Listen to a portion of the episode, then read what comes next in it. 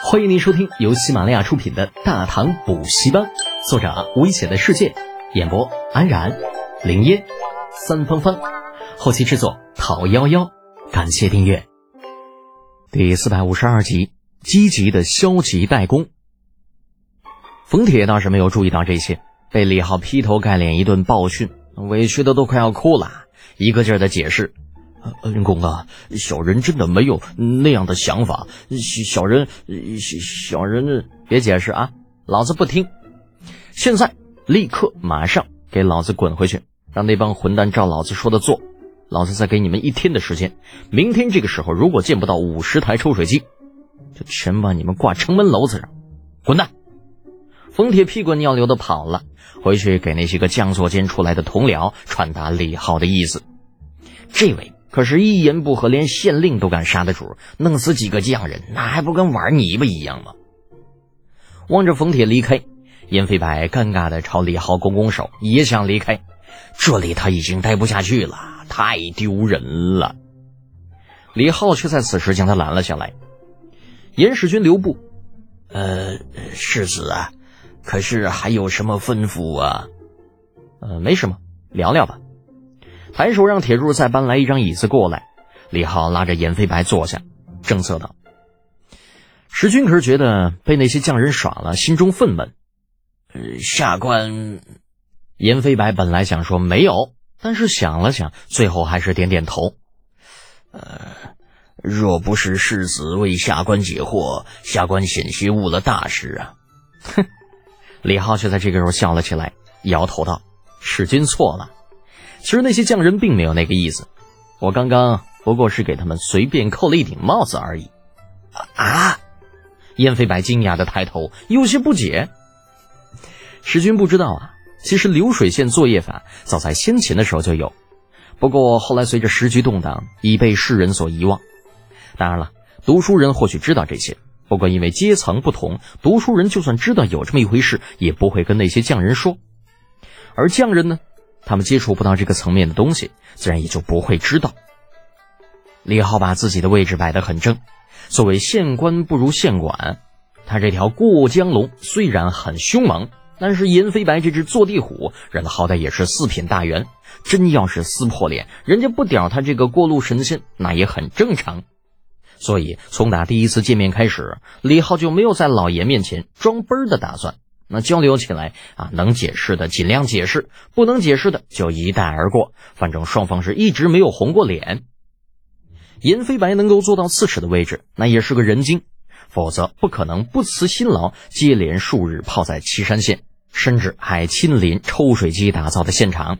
要知道，李浩作为发起人和总负责人，都还没有去过抽水机打造现场呢。如今，严飞白听了李浩的解释，不由长长叹了一口气。哎呀，听君一席话，胜读十年书啊！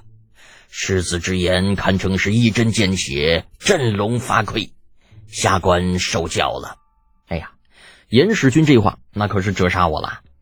李浩客气了一句，眼珠子一转，不如这样，既然我与使君一见如故，不如你我叔侄相称。严飞白当即连连摆手：“哎，这如何使得呀？”世子乃是当时少有的俊才，年纪轻轻便位列从三品，开国县侯。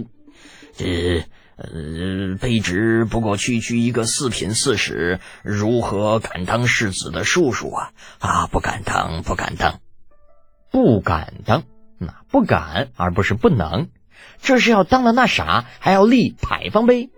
哼，也罢，反正老子在这齐州啊，还要多待一段时间。就给你一点面子好了。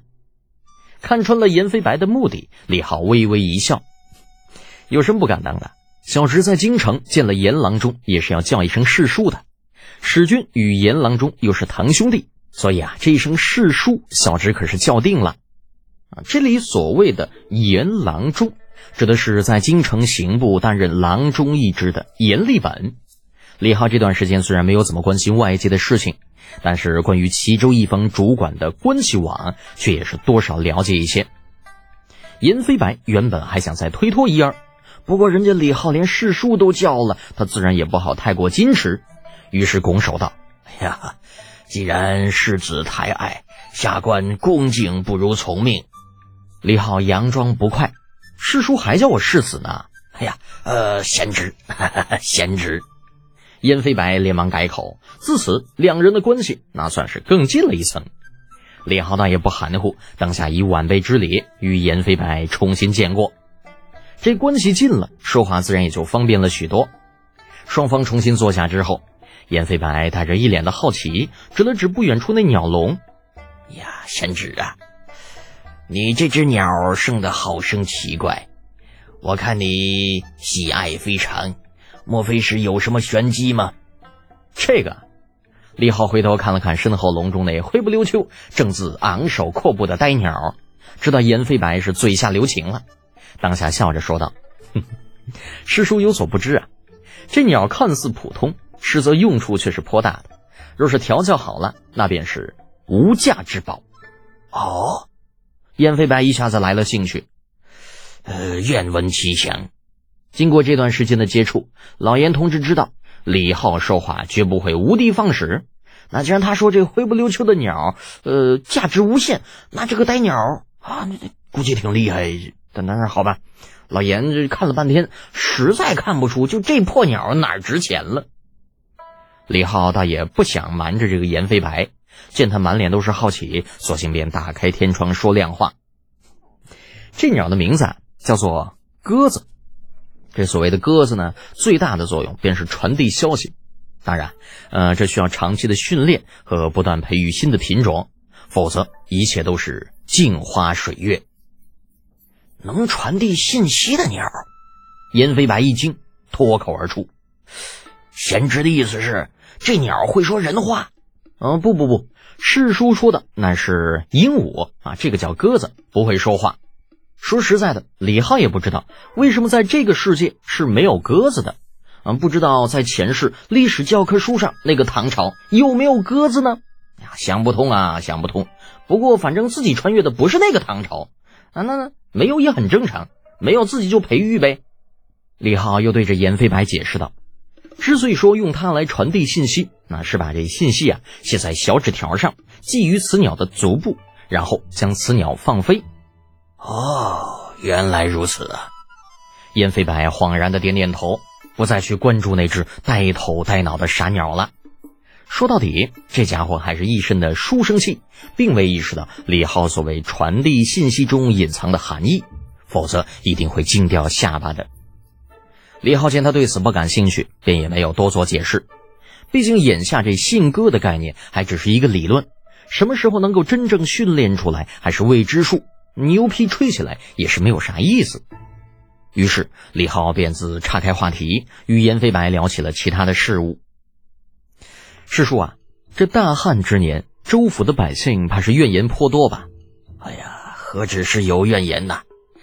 关中这次遇到的大旱，虽然说不上是百年不遇，但是近十年却是从未发生过的。州府对此没有任何的准备。如何处置？那完全就是两眼一抹黑呀！哎，严飞白说完，又是一声长叹。其实他还有些话，因为肝虚太大，没敢说出口。比如去年的蝗灾，整个关中遍地蝗虫。虽然最后朝廷推行以工代赈，南粮北调，从根本上解决了问题，可民间还是免不了有些谣言在流传。而如今又遇到一个十数年才能遇到一回的大旱。呃，眼看着又是一个绝收之年，百姓怎么可能一点怨言都没有呢？只是大家都在捂着，那谁也不敢去掀开盖子罢了。本集播讲完毕，安然感谢您的支持。